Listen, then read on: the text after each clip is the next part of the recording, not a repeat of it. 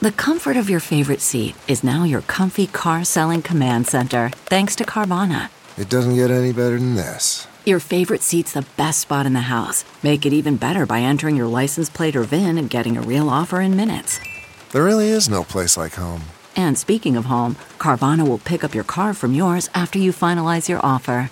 Visit Carvana.com or download the app and sell your car from your comfy place.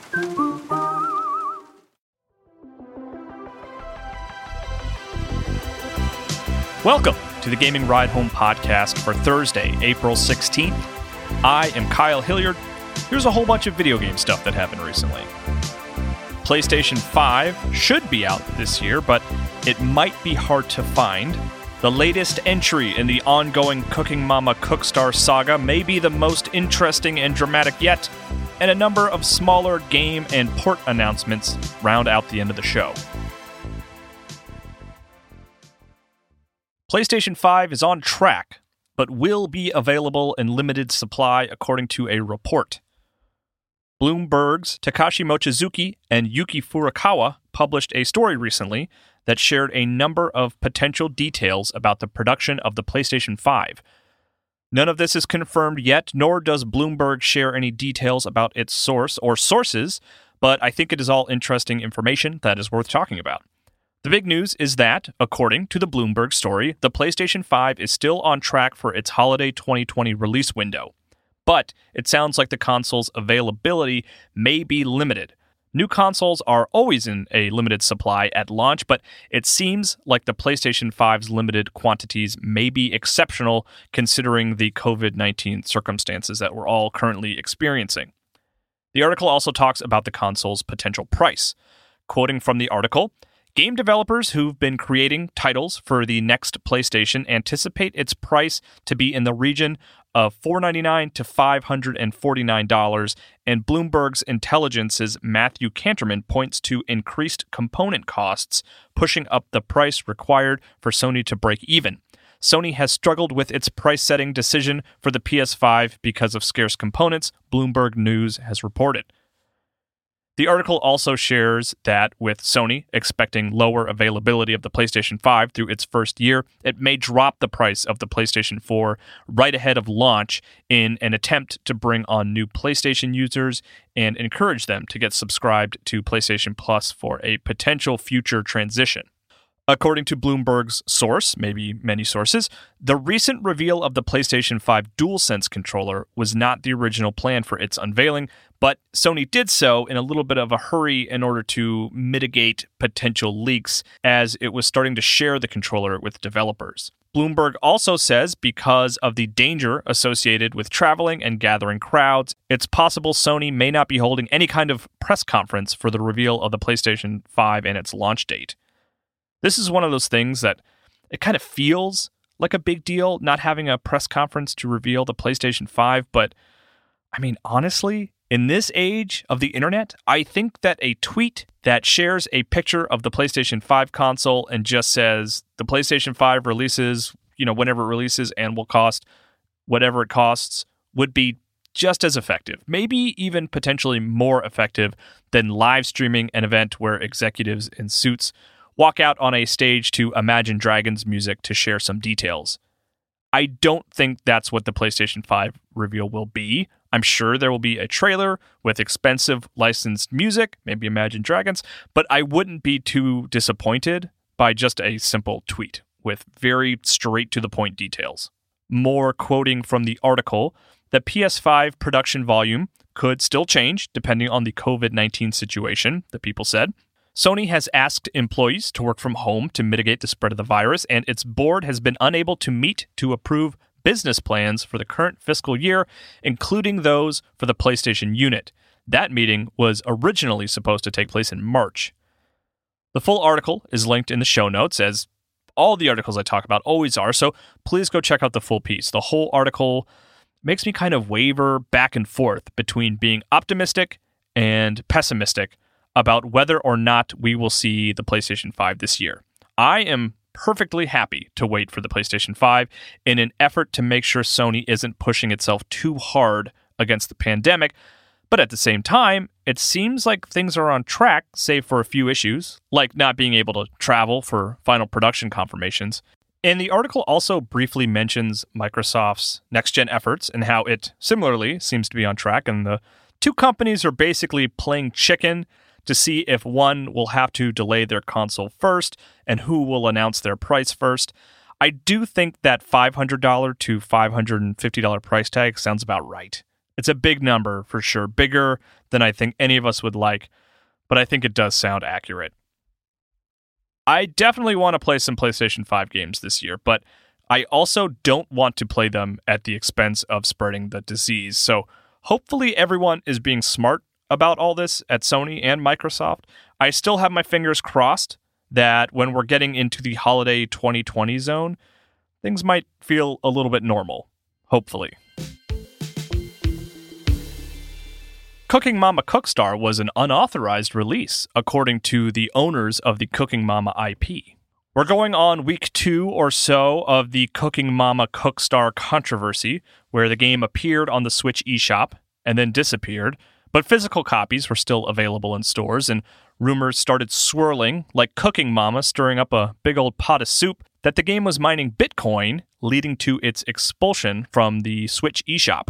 Yesterday, Office Create Corp, the company that owns the Cooking Mama intellectual property, released a statement on its website that cleared up some details.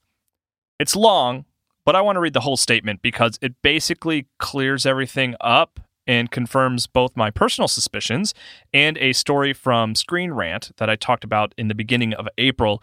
It's basically all a boring legal matter.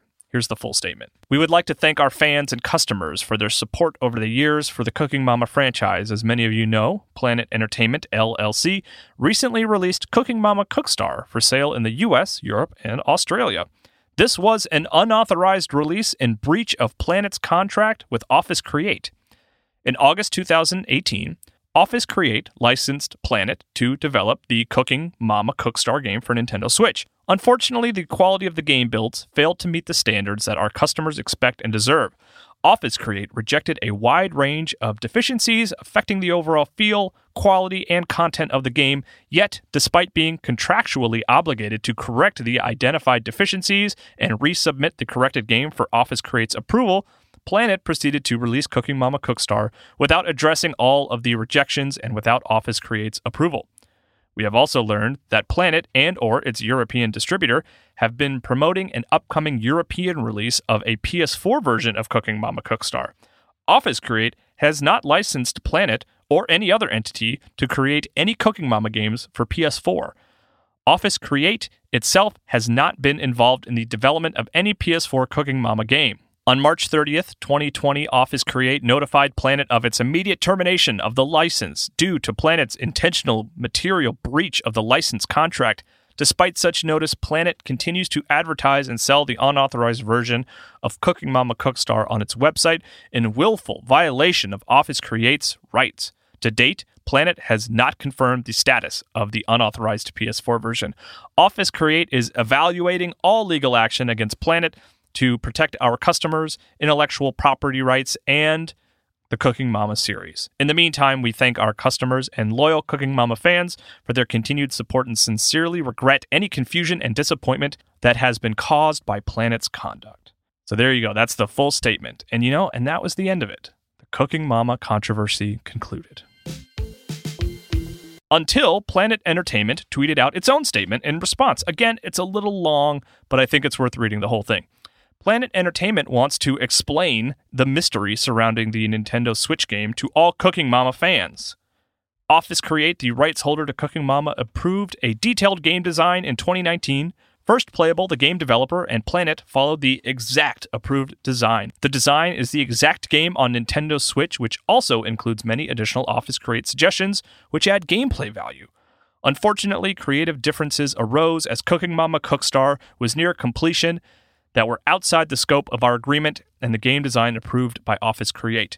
By contract, Planet is fully within its rights to publish Cooking Mama Cookstar, including the many new features, including vegetarian and unicorn food, potluck party, plus more. We appreciate the overwhelming positive response and support from Cooking Mama Cookstar fans. Office Create has our total respect. We thank them for their wisdom and wish them well. So it seems this all stems from Office Create, Cooking Mama's owner, just being unhappy with the final product that Planet Entertainment produced, which they considered a breach of contract. But Planet Entertainment is basically countering, saying, we did exactly what we promised we were going to do, which means we are within our contractual obligations and can release the game. I think it's interesting that Planet's counter statement makes no mention of the mysterious PlayStation 4 version of the game that maybe isn't supposed to exist. When I started writing up what is now the third or fourth Cooking Mama Cookstar segment I've done on this podcast, I really thought today would be the last time I would say the made up word Cookstar out loud ever again. But now that I have read both statements, I am much less confident. I don't think this is the last we've heard of Cooking Mama Cookstar as the IP owner and publisher of the latest game continue to play tug of war.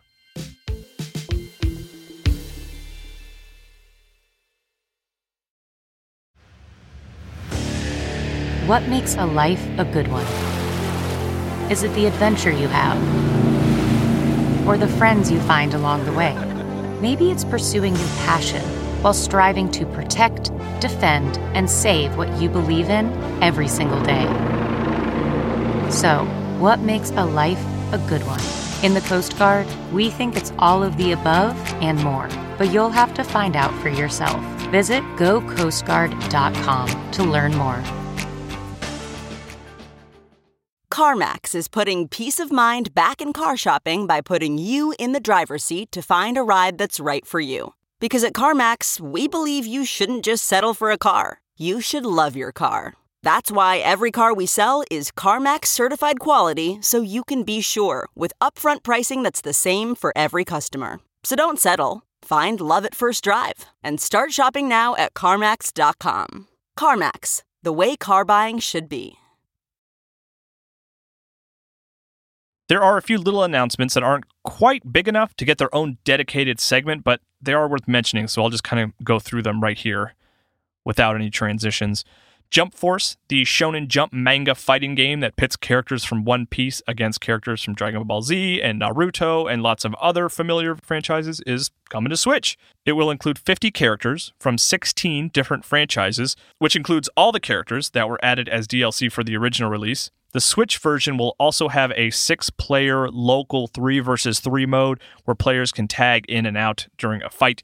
It's unclear when the game will release, but it will be $49.99 when it does. Bandai Namco also announced the game is getting a season 2 of character additions, with Shoto Todoroki from My Hero Academia being the first character to be added from that batch. It's unclear exactly when those new characters will be coming to the Switch version.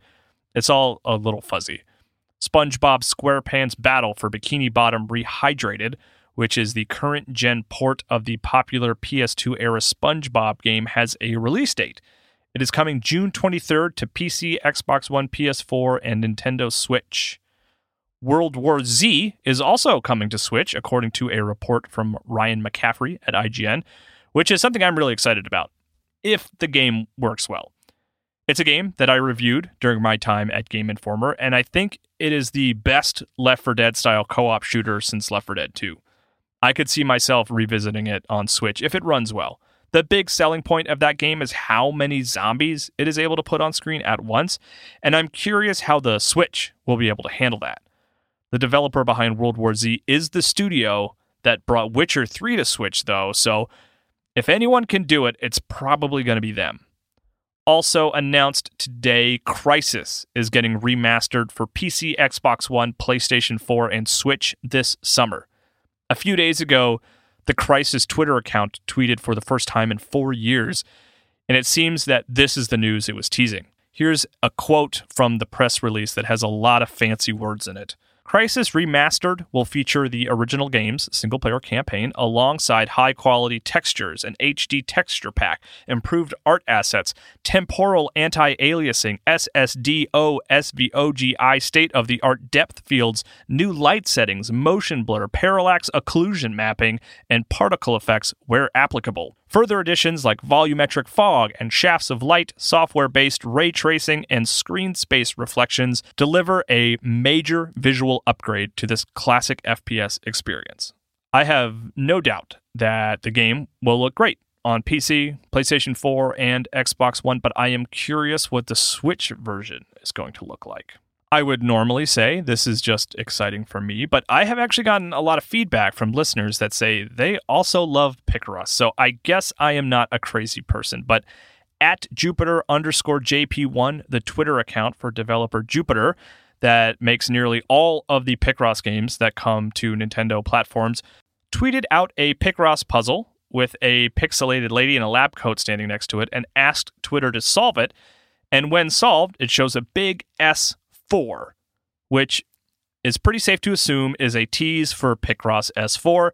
So that should be coming pretty soon. That's it for gaming news today, though I do have this last little thing that is worth talking about.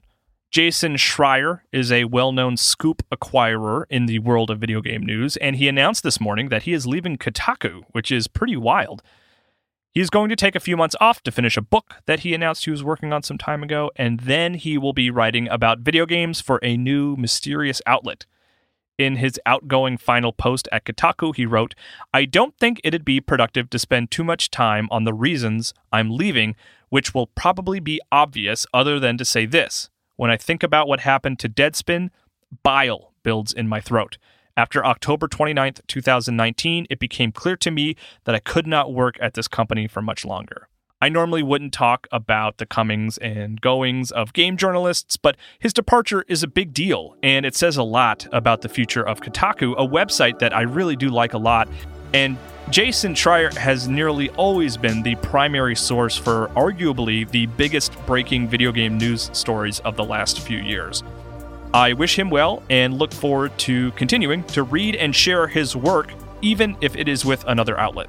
If you have corrections or just feedback in general, feel free to send me tweets or DMs to either at Kyle M. Hilliard or at Gaming Ride Home, or you can send an email to kyle at ridehome.info. I got a DM from at the real Pat Poke recently that said, Teehee, you for sure said fart night in episode 46. This is not a correction, but it was funny.